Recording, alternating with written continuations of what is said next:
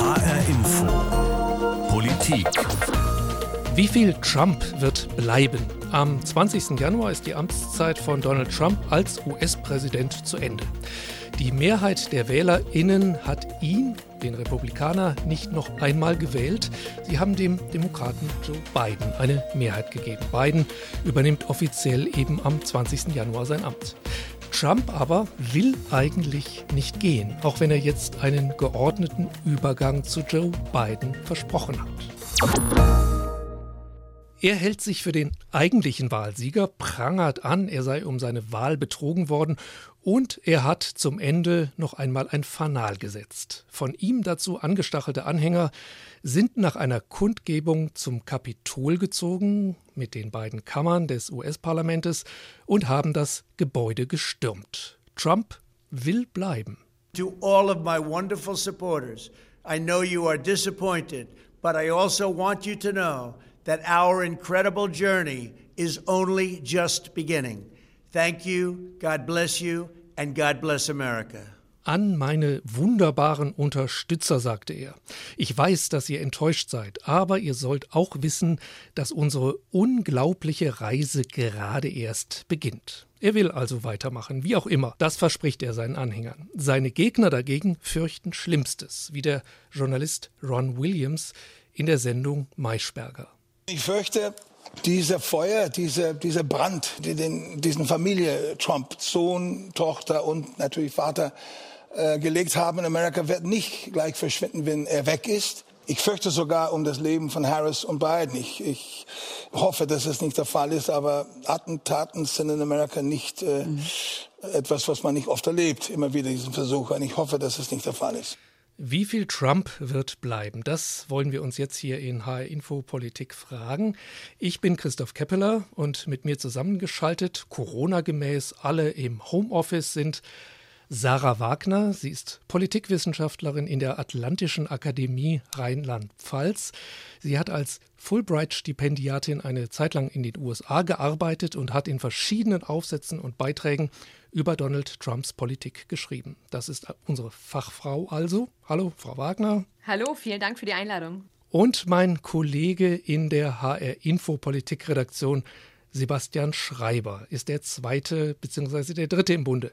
Er hat für uns schon als ARD Hörfunkkorrespondent in den USA in der Hauptstadt Washington gearbeitet. Hallo Sebastian. Hallo in die Runde, ich freue mich. Also, Trump ist erstmal ab 20. Januar kein Präsident mehr. Was meint er denn dann mit dieser unglaublichen Reise, die er seinen Anhängern verspricht? Ja, diese unglaubliche Reise wird anscheinend weitergehen. Das heißt, mit dem 20. Januar heißt es nicht automatisch, dass wir uns komplett von Donald Trump verabschieden können. Ich denke, hier müssen wir unterscheiden, zwei Punkte, die ich gerne machen würde, zwischen der Person Donald Trumps und seinem politischen Vermächtnis. Denn der CNN-Kommentator Ben Jones, ähm, das Zitat hat in letzter Zeit die Runde gemacht, hat hier auch die Frage gestellt, ist es das Ende oder der Anfang einer Entwicklung, die wir hier sehen? Also diese Stürmung des Kapitols, diese gewaltbereiten Entwicklungen, diese gewaltvollen Entwicklungen in Washington, D.C., und ich würde dem äh, Journalisten Herrn Williams, den Sie hier eingespielt haben, auch zustimmen. Ich denke nicht, dass das das Ende einer Entwicklung ist, sondern dass sich solche Ereignisse in ähnlicher Form auch wiederholen können oder auch noch intensivieren können. Und kurz zur Person Trumps und dann ähm, zu seinem politischen Nachlass. Donald Trump ist ja durch diese Niederlage so gekränkt, auch rachsüchtig. Das heißt, er wird nicht einfach in der Versenkung verschwinden wollen. Er wird weiter Verschwörungsmythen verbreiten, gegen politische Gegner hetzen und er wird vor allem auch versuchen, aus seiner Position als Anführer seiner Basis ähm, politisches und vor allem auch wirtschaftliches Kapital zu schlagen. Ja, also gerade diese wirtschaftliche Frage spielt ja eine große Rolle. Darauf lag ja auch oft sein Fokus, auf seinem finanziellen Vorteil. Das heißt, diese Wählerbasis seiner Anhänger ist für Trump auch eine Kundenbasis. Die kaufen seine Flaggen, Hüte, spenden für ihn und vieles mehr. Die Frage ist natürlich, wie viel Aufmerksamkeit wird er noch bekommen von den Medien? Mhm. Aber mittlerweile gibt es ja auch genügend alternative Medien. Und zum Abschluss nur ganz kurz, da gehen wir bestimmt ja noch drauf ein wir haben auf dieser zweiten Ebene ja auch diese Kräfte, die er freigesetzt hat, die er gefördert hat und die sich sehr enorm bestätigt fühlen, also diese radikale Rechte, die aber immer schon Teil des Landes waren. Und diese Entwicklungen werden sich fortsetzen. Ja, das ist ja auch die Frage, die ich äh, mir stelle. Trump ist ja jetzt eigentlich geschlagen worden. Also Eine Mehrheit der Amerikaner ist gegen ihn derzeit und äh, sogar in seiner Hochburg Georgia, da hat seine Partei beide Senatorensitze verloren. Und dennoch reden wir jetzt immer alle über Trump, äh, wir jetzt natürlich auch wieder, über den angeblichen Wahlbetrug, über den er ständig redet, den er immer noch behauptet. Also das hält zwar eine Mehrheit für Quatsch, aber äh, wir werden doch die ganze Zeit mit diesem Zeugs berieselt, auch mit diesem Wahlbetrug und so weiter. Kann man da erwarten, dass das auch irgendwie eine dauerhafte Auswirkung hat, überhaupt auf die Menschen, die äh, sowas ständig hören? Ich meine, wir reden kaum über Joe Biden, wir reden immer noch über Donald Trump und das, was er jetzt womöglich machen wird. Absolut. Das hat natürlich auch mit der Macht der Bildsprache zu tun. Also diese Bilder, die wir gesehen haben, die wirklich erschütternden Bilder aus Washington, DC, das macht natürlich auch noch einen ganz anderen Eindruck auf die Menschen, die reden, die Trump hält, als wenn wir uns jetzt zum Beispiel mit, in Anführungszeichen, einem eher langweiligen Wahlergebnis auseinandersetzen. Ähm, müssten. Das heißt, diese Art, auch wie Trump als Präsident, und das hat sich auch durch die ganze Präsidentschaft gezogen, auch natürlich Aufmerksamkeit ähm, generiert und auch einfordert, das spielt hier natürlich auch eine große Rolle. Und gerade in den USA haben wir es natürlich auch mit einem sehr polarisierten Mediensystem zu tun. Das heißt, die Wählerbasis von Trump oder auch seine konservativen Anhänger, beziehungsweise auch diese radikalen rechten Anhänger, sind in einem ganz eigenen medialen Ökosystem. Das heißt, die werden nicht nur berieselt konstant mit mit, diesen, mit den Lügen, mit den Verschwörungsmythen, sondern die werden auch regelrecht indoktriniert hier letztendlich und teilweise auch von der republikanischen Führungsriege. Sebastian, äh, Donald Trump kann ja jetzt äh, viel erzählen und angeben. Aber wie gesagt, faktisch ist er jetzt erstmal abgewählt. Äh, machen wir uns hier vielleicht diese Gedanken unnötig? Also wird diese Ära nicht trotzdem dann bald Vergangenheit sein? Oder ähm, arbeitet er auf ein Comeback hin und könnte er dieses Comeback auch hinkriegen? Wie schätzt du das ein? Also wenn man mal bei dem Thema der Aufmerksamkeit bleibt, äh, was Sarah Wagner gerade auch schon angesprochen hat, dann glaube ich schon, dass es sich ein Stück weit dahingehend ändern wird, dass es natürlich nicht mehr ganz so einfach ist, eine so große Aufmerksamkeit zu generieren, äh, wie in der Situation, in der er jetzt noch ist, eben als US-Präsident, äh, wo wirklich auch medial ja in allen Bereichen der absolute Fokus auf ihm liegt, seien das jetzt konservative Medien, alternative Medien oder auch die eher eher liberalen Medien. Alle gucken auf Donald Trump und was er macht. Ich denke, der Fokus wird sich natürlich ein Stück weit verschieben. Es wird nicht mehr ganz so einfach sein, seine Anhänger zu Tausenden um ihn zu scharen mit einem großen Auftritt mitten in Washington, der ja dann auch zu diesem Sturm auf das Kapitol geführt hat. Also ich würde schon sagen, das wird zunehmend schwieriger, denn Joe Biden wird mehr Aufmerksamkeit bekommen. Der Fokus wird sich ein bisschen verschieben. Hoffentlich ja irgendwann dann auch mal hin zu Inhalten, denn dieses Land muss ja auch regiert werden. Es gibt äh, auch noch andere Themen außer äh, dieser Spalt in der Gesellschaft. Es gibt wirklich ganz, ganz klare Themen, ob das äh, in der Gesundheit ist, in der Infrastruktur oder anderen Bereichen. Also da gibt es Inhaltliches, das hoffentlich bald mehr in den Vordergrund äh, wieder rutscht. Und was Trump als Person angeht, natürlich haben seine Ideen, seine Thesen, seine Themen im US-Kongress vor allen Dingen eine Basis. In den vergangenen Jahren haben ihm nicht wenige dort die Treue geschworen und diese Politikerinnen und Politiker sitzen jetzt als gewählte Vertreter ihrer ja, Wahlkreise oder Wahlgebiete, dort wo sie herkommen, eben in den beiden Kongresskammern und werden dort die Trump-Fahne sicherlich auch weiterhin hochhalten.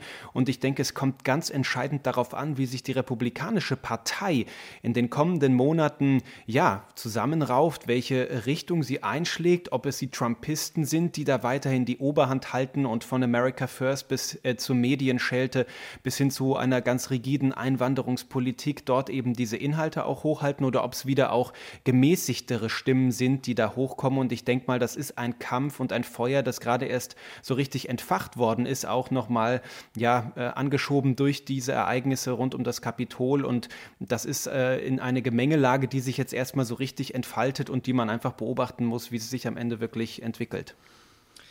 Ja, der CDU-Außenpolitiker Norbert Röttgen, der hat äh, jetzt äh, zum Beispiel gesagt, Trump sei nicht das Problem, aber der Trumpismus. Du äh, hast jetzt auch gerade schon davon gesprochen, es gibt einmal Trump, aber dann gibt es ja all die anderen, die ihm sozusagen eine ganze Zeit lang die Stange gehalten haben, auch wenn sich jetzt viele von ihm äh, plötzlich dann distanzieren. Und Röttgen meinte auch, wenn man jetzt mal Trumps Verrücktheit abzieht, dann fragen sich viele Republikaner, könnte das nicht trotz allem ein erfolgreicher Weg sein? Also auch wenn er jetzt die Präsidentschaftswahl verloren hat. Äh, zum Beispiel haben die Republikaner jetzt bei den Wahlen zum Repräsentantenhaus durchaus Stimmen dazugewonnen. Also der, der Unterschied zu den Demokraten ist geschrumpft. Das heißt, möglicherweise könnte das auch politisch äh, auch in Zukunft ein Weg sein, aber vielleicht ohne Trump. Wie sehen Sie das, äh, Frau Wagner? Absolut. Vielleicht kurz als Anmerkung, ich tue mir manchmal ein bisschen schwer mit dem Begriff Trumpismus, das impliziert dann auch eine Ideologie, sondern wir müssen das auch wirklich konkret benennen. Es geht ja auch wirklich um diese radikale Rechte, ja, also die auch schon vor Trump existiert hat. Das sind Faktoren wie Nativismus, White Supremacy, die hier hereinspielen. Und wir sehen, dass einfach ein großer Teil der konservativen WählerInnen dafür sehr empfänglich mhm. sind. Und Herr Schreiber hat es schon ganz korrekt angesprochen.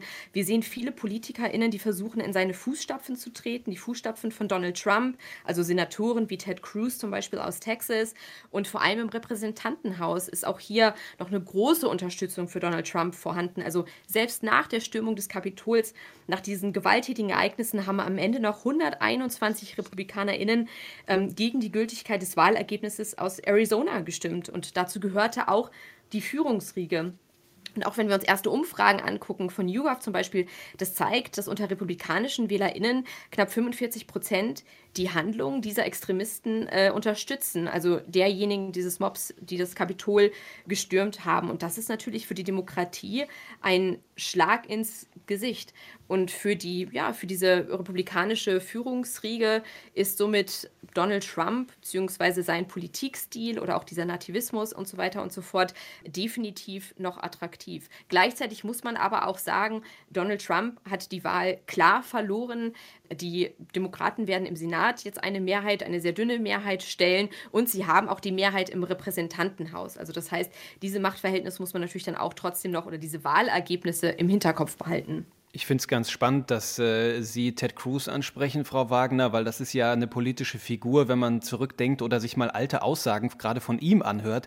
Aus dem Wahlkampf 2016, da hat er ja noch ganz, ganz anders über Donald Trump gesprochen, ihn fast schon beschimpft, ihn beleidigt. Er konnte sich damals überhaupt nicht vorstellen, dass er es jemals zum US-Präsidenten schafft. Äh, daran sieht man auch, wie schnell, ich sag mal, sich der Wind dreht im äh, politischen Betrieb in Washington. Und und es hängt eben aus meiner Sicht ganz stark davon ab, ob diese politischen Figuren das Gefühl haben, dass sie mit diesen Themen, mit diesen Inhalten in ihren Wahlkreisen, in ihren Gebieten punkten können. Und solange das so anhält, solange man mit, ich sage jetzt mal, Trump-Themen punkten kann, auch am rechten Rand äh, Themen besetzen kann, die funktionieren, zu Wahlerfolgen führen, solange wird sich das noch weiter fortsetzen. Ich halte es aber auch für möglich, dass wenn sich der Wind dann doch noch mal eine andere Richtung dreht, dass sich dann auch noch überraschend schnell und viele von Trump vielleicht abwenden mögen, so wie wir das ja auch schon in den vergangenen Tagen auf wundersame Art und Weise fast schon gesehen haben, nachdem es äh, Leute wie Mitch McConnell im Senat eigentlich ja über Jahre geschafft haben, Trump immer den Rücken zu stärken und jetzt auf einmal ist es ihnen dann doch zu viel geworden. Da äh, muss man schon manchmal fast schon an der politischen Glaubwürdigkeit äh, zweifeln und da gibt es eine ganze Reihe von Leuten, wo es jetzt genauso gegangen ist. Mir fällt dabei ein, ich frage mich, wir reden ja jetzt einfach irgendwie über Ideen oder Programme oder Politik der Demokraten, beziehungsweise die, im Moment natürlich über die Republikaner und Trump. Aber ist das eigentlich völlig egal, worum es geht? Das ist dann eben umstritten. Hauptsache, es sind irgendwelche Ideen. Ich habe mir mal ein paar Eigenschaften aufgeschrieben, die ich schon äh, im Zusammenhang mit Donald Trump genannt gehört habe oder die ich mir auch selber schon so gedacht habe. Also es gibt so viele Adjektive, die einem dazu einfallen können, zu der Person Donald Trump. Grotesk, skurril, mafios, tump, durchtrieben, skrupellos, durchgeknallt, extrem, krankhaft, narzisstisch. Wir kennen ihn ja irgendwie alle aus den Medien natürlich nur. Ähm, an euch beide die Frage, an Sie beide die Frage, kann man von so einem Politiker und dann aber auch seiner Partei, die sich ja von ihm hat sozusagen einfangen lassen und die ihm mehr oder weniger treu gefolgt ist und möglicherweise auch in Teilen äh, weiter äh, folgen wird oder seine Politik zumindest weiter betreiben will, irgendetwas Gutes inhaltlich ausgehen, wenn solche Charaktere Politik und politische Inhalte bestimmen? Das ist eine ganz grundsätzliche Frage, die ich mir da für die Zukunft stelle. Ja, eine, eine wichtige Frage, eine gute Frage. Ich sehe die Zukunft der Republikanischen Partei und auch deren Fähigkeit, wirklich konstruktive politische Inhalte zu erarbeiten, dem amerikanischen Volk anzubieten, dies, das sehe ich sehr pessimistisch aktuell, ähm, muss ich sagen. Denn die Frage ist natürlich auch immer, was für Anreize hat die Partei, was könnte die Partei dazu bewegen? Und diese Blockadehaltung ja auch teilweise, die die Republikanische Partei im politischen System seit längerer Zeit einnimmt, die hat ja nicht mit Donald Trump begonnen. Ja, auch Mitch McConnell, mhm. ähm, der, wir erinnern uns noch zu Beginn der Amtszeit von Barack Obama gesagt hat, wir wollen, dass es ein One-Term-President wird. Ja, also ein Präsident, der nur eine Legislaturperiode im Amt bleibt. Und wir können auch weiter zurückgehen in die 90er Jahre unter Newt Gingrich, wo es wirklich letztendlich in diese Partei eingeführt wurde, dass man nur ja, Sachen umsetzen sollte ähm, oder angehen sollte politisch, die auch dem eigenen Wahlerfolg dienen. Und Partei oder überparteiliche Zusammenarbeit kommt hier nicht mehr vor, letztendlich. Also wir nennen das in der Politikwissenschaft auch diese, diese asymmetrische Polarisierung. Ja, das klar, beide Parteien entwickeln sich ein bisschen eher zu ihren extremen Polen hin, aber bei den Republikanern haben wir das weitaus stärker als bei den Demokraten. Also die sind weitaus stärker im Vergleich nach rechts gerückt als die Demokraten nach links. Das heißt, ich sehe hier wenig Bereitschaft zu einer Zusammenarbeit, zu einer wirklich ähm, inhaltlich konstruktiven Zusammenarbeit. Und Herr Schreiber hat das ja auch schon so ein bisschen angedeutet angedeutet, auch was wir jetzt gerade sehen, so ein bisschen auch wirklich dieser, dieser Opportunismus, so knapp zwei Wochen vor Amtsende von Donald Trump, kommen jetzt diese Rücktritte und die Reden von Mitch McConnell. Ähm, wenn wir uns aber anschauen, was in den letzten acht Jahren, und deswegen gehe ich bewusst weiter zurück, passiert ist, habe ich da sehr wenig Vertrauen, dass sich das unter Joe Biden ändern wird. Gerade unter einem Präsidenten Biden, der dann auch natürlich noch mit der eigenen Partei sich auseinandersetzen muss. Hier haben wir auch unterschiedliche Strömungen. Und ob hier dann die Republikaner die Hand ausreichen, gerade wenn sie in der Minderheit sind ähm, und sie davon sich letztendlich nichts versprechen, das sehe ich noch nicht. Um nochmal auf deine Frage zurückzukommen, Christoph, du hast ja angedeutet gefragt, was können wir mitnehmen? Gibt es vielleicht sogar was Gutes? Würde ich jetzt gar nicht so auf die inhaltliche Arbeit von Donald Trump beziehen. Da könnte man natürlich jetzt in die Tiefe gehen, auf einige äh, Wirtschaftsbereiche vielleicht gucken. Aber ich denke mal, wenn man in dem Bereich der Demokratie bleibt, dann, dann fällt mir ein, dass er natürlich auf eine ganz äh, krasse Art und Weise aufgezeigt hat, ähm, wie es vielen Menschen in den Vereinigten Staaten geht dass sie vielleicht mit ihrem Leben zuvor nicht zufrieden waren, dass sie sich auf eine gewisse Art und Weise eingeschränkt gefühlt haben, dass sie einfach nach einer Alternative gesucht haben. Ich erinnere mich an eine Reise durch Wisconsin, äh, wo ich mit einem älteren Herrn gesprochen habe, der einfach mir gesagt hat, äh, die anderen haben es verbockt, die haben es einfach nicht hingekriegt und jetzt versuchen wir es eben mit Trump. Und ich glaube, darin liegt eine Lehre und ich hoffe, dass äh, die politischen Köpfe in den USA die auch irgendwie sehen. Also, denn ansonsten halte ich es nicht für ausgeschlossen, dass es wieder zu so einer Situation kommt, die die Menschen auch zunehmend in die Extreme treibt. Barack Obama war ein Präsident, der vieles bewegt hat, mit dem aber viele in den Vereinigten Staaten einfach auch nicht zufrieden gewesen sind. Das ist ja kein Zufall, dass es zu Donald Trump kam. Es ist ja kein Phänomen, was von heute auf morgen aufkam, dass äh, so jemand sich hat politisch durchsetzen können. Von daher liegt darin vielleicht die Lehre, dass man sagen muss, wir müssen mehr eben auf die Bedürfnisse der Menschen gucken.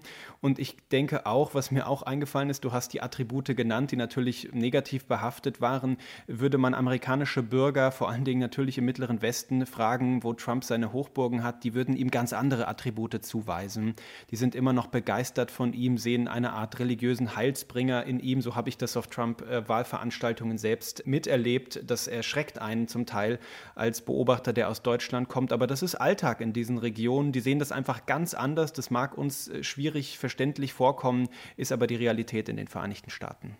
Mhm. Mich würde da aber nochmal auch interessieren, wir bewegen uns ja in einer Welt, wir Deutsche und auch die Amerikaner, in einer demokratischen, einer rechtsstaatlichen äh, Welt, in der wir bestimmte Werte haben. Also dazu gehört zum Beispiel, dass wir Wahlen, Wahlergebnisse anerkennen. Nun hat ähm, ja als eine seiner letzten Handlungen sozusagen als Präsident hat er sozusagen einen Mob auf das Parlament gehetzt, weil er glaubt, er habe eigentlich die Wahl gewonnen, äh, er sei betrogen worden um diesen Wahlsieg. Und das Ganze wurde ja weltweit beachtet natürlich, hat weltweit schockiert oder manch einer hat sich wahrscheinlich auch ins Fäustchen gelacht. Ich denke daran, es gibt ja Systemalternativen zu unserer westlichen Demokratie. China, Türkei, Russland, Iran, Saudi-Arabien, fühlen die sich nicht derzeit gestärkt, weil Trump und seine Anhänger ja auch vorgeführt haben, wie instabil diese Demokratie sein kann? Jedenfalls hat sie jetzt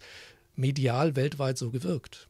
Ja, absolut. Ich denke, das kann man kurz beantworten. Also, ähm, und das Ansehen der USA hat natürlich enorm gelitten. Ja, gerade eine Nation, die sehr oft im Ausland interveniert hat und interveniert und sich dabei ja auch sehr oft auf die Unterstützung oder die Förderung ähm, der Demokratie bezogen hat, hat jetzt auch ein enormes Glaubwürdigkeitsproblem.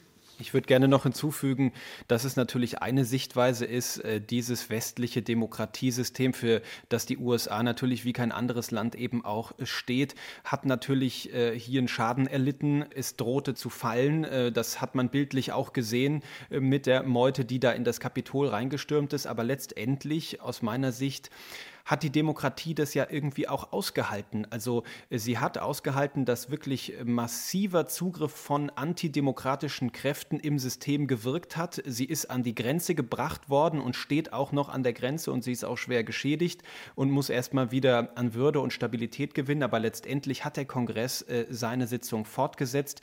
Der Vizepräsident äh, hat dem Stand gehalten, dem Druck auch äh, noch äh, weiterzugehen, diese Wahlzertifikation irgendwie zu verhindern oder zu stoppen stoppen. Es geht weiter. Joe Biden wird Präsident der Vereinigten Staaten werden. Und auch diese Seite kann man ja sehen, dass die Demokratie das, wenn auch mit einem blauen Auge, irgendwie ausgehalten hat. Ich denke mir dann nur, dass, ähm, dass das ja nicht nur ein grundsätzlich amerikanisches Problem ist. Ein wenig von dem, was wir da erlebt haben, haben wir ja zum Beispiel auch bei uns in Europa oder auch ganz konkret bei uns in Deutschland erlebt. Auch bei uns gab es so einen wesentlich schwächeren Versuch, unseren Reichstag zu stürmen. Das war bei dieser Querdenker-Demonstration in Berlin Ende August. Also ist ein solches äh, Denken nicht auch, ähm, auch bei uns verbreitet oder kann das auch nicht eine Gefahr für uns werden, dass man dann irgendwann auch sagt, ja, Wahlen, äh, äh, Parlamente sind eigentlich gar nicht so was Wichtiges und man kann sie sogar so missachten, dass man sie in ihrer Würde, in ihrer demokratischen Würde verletzt, indem man die einfach mal stürmt. Ist das nicht auch sozusagen ein geistiges Problem weltweit? Äh, und es gibt Staaten wie Ungarn oder Polen, in denen man da schon wesentlich weiter ist in der Verachtung des Rechtsstaates und der Demokratie. Und es gibt etablierte Diktaturen wie etwa China, die im Moment zum Beispiel in der Corona-Krise ja weltweit ganz gut dastehen, sodass man sagt, ja, so schlecht ist so eine Diktatur auch nicht, auch wenn man wahrscheinlich die ganzen Nachteile bei uns nicht einfach so äh, mit in Kauf nehmen äh, wollen würde. Also ist das nicht auch grundsätzlich ähm, möglicherweise Trump nur eine besonders extreme Ausprägung und seine Präsidentschaft, die jetzt zu Ende gegangen ist, die aber von einem größeren Problem letztendlich, einer größeren Gefahr für das weltweite gesellschaftliche und demokratische Zusammenleben ist. Da mache ich jetzt noch mal zum Schluss ein großes Fass auf, aber das würde ich ganz gern mit der Bitte um relativ kurze Einschätzung erfragen es ist natürlich eine globale Entwicklung, dieser Populismus, die extreme Rechte. Und die Ereignisse in Washington haben einfach nochmal ganz klar gezeigt, dass es ein Weckruf ist. Man darf sich nicht in Sicherheit wägen, nur weil man in einer Demokratie lebt, dass es auch weiterhin ähm, automatisch äh, so ist. Denn eine Demokratie ist kein Selbstläufer. Es heißt immer, ja, die Institutionen haben gehalten. Aber was sind denn die Institutionen? Das sind Menschen. Das sind Menschen, die sich zur Demokratie bekennen, sich aktiv dafür einsetzen und darum kämpfen. Und das ist natürlich auch dieser Appell an die Zivilgesellschaft, das ist die Aufgabe jedes Einzelnen, weil Deutschland ist auch vor solchen Entwicklungen dann sonst nicht gefeit. Dann würde ich ganz gerne einfach an Sie beide, an dich, äh, Sebastian, und an Sie, Frau Wagner, die Frage stellen, die wir am Anfang gestellt haben. Wie viel Trump wird bleiben? So auf einen ganz kurzen Nenner gebracht. Äh, wie würden Sie das, Frau Wagner, äh, beantworten? Der politische Nachlass in der politischen Kultur und im politischen System der USA von Donald Trump wird uns auch weiter beschäftigen. Die Person Donald Trumps, ähm, aufgrund der Tatsache, dass er nicht mehr im Amt sein wird, hoffentlich etwas weniger. Aus meiner Sicht vor allen Dingen bleiben durch die Richterinnen und Richter, die er ernannt hat, in der amerikanischen Rechtsprechung auf Jahrzehnte wird sich noch zeigen, was für Folgen das hat. Die Republikanische Partei hat sich verändert, sie ist nicht mehr die alte, sie wird nicht dahin zurückfallen. Und auch die politischen Ideen und die Extreme, die er mit äh, in die Mitte fast schon reingezogen hat, werden bleiben. Und von daher wird uns das Phänomen Trump noch lange beschäftigen. Dann würde mich aber doch jetzt noch interessieren, äh, Sarah Wagner, könnte es sein, dass Trump doch nochmal wiederkommt, nochmal wieder äh, kandidiert und möglicherweise 2024 nochmal eine zweite Amtszeit bekommt? Also man soll ja niemals nie sagen. Und man hat ja jetzt auch gelernt, Donald Trump als politische Figur nicht zu unterschätzen. Ich gehe aber davon aus, dass Donald Trump jetzt erstmal in erster Linie damit beschäftigt sein wird, diese juristischen Klagen gegen ihn, ähm, sich damit auseinanderzusetzen, natürlich auch versuchen, diese finanziellen Herausforderungen, die ihm jetzt begegnen werden, anzunehmen. Und hier wird es sich für ihn in erster Linie auch wirklich auszahlen, damit zu spielen mit dem Gedanken, dass er nochmal antritt in der Zukunft, weil dadurch ergeben sich für ihn natürlich auch viele Möglichkeiten, weiter Geld einzusammeln, ja, Spenden einzusammeln, Merchandise zu verkaufen und so weiter und so fort. Also, dass er damit ein bisschen spielt, mit dem Hintergrund dieser finanziellen, des finanziellen Drucks. Und gleichzeitig sind die vier Jahre auch eine lange Zeit in der US-Politik. Das heißt, hier kann sich noch einiges verschieben innerhalb der Republikanischen Partei, weil es hier natürlich sehr viele Politiker gibt, die selbst sehr ambitioniert sind und 2024 gerne antreten würden. Das war HR Info Politik, diesmal mit der US-Expertin Sarah Wagner und mit Sebastian Schreiber und mir, Christoph Keppeler, aus der HR Info Politik Redaktion.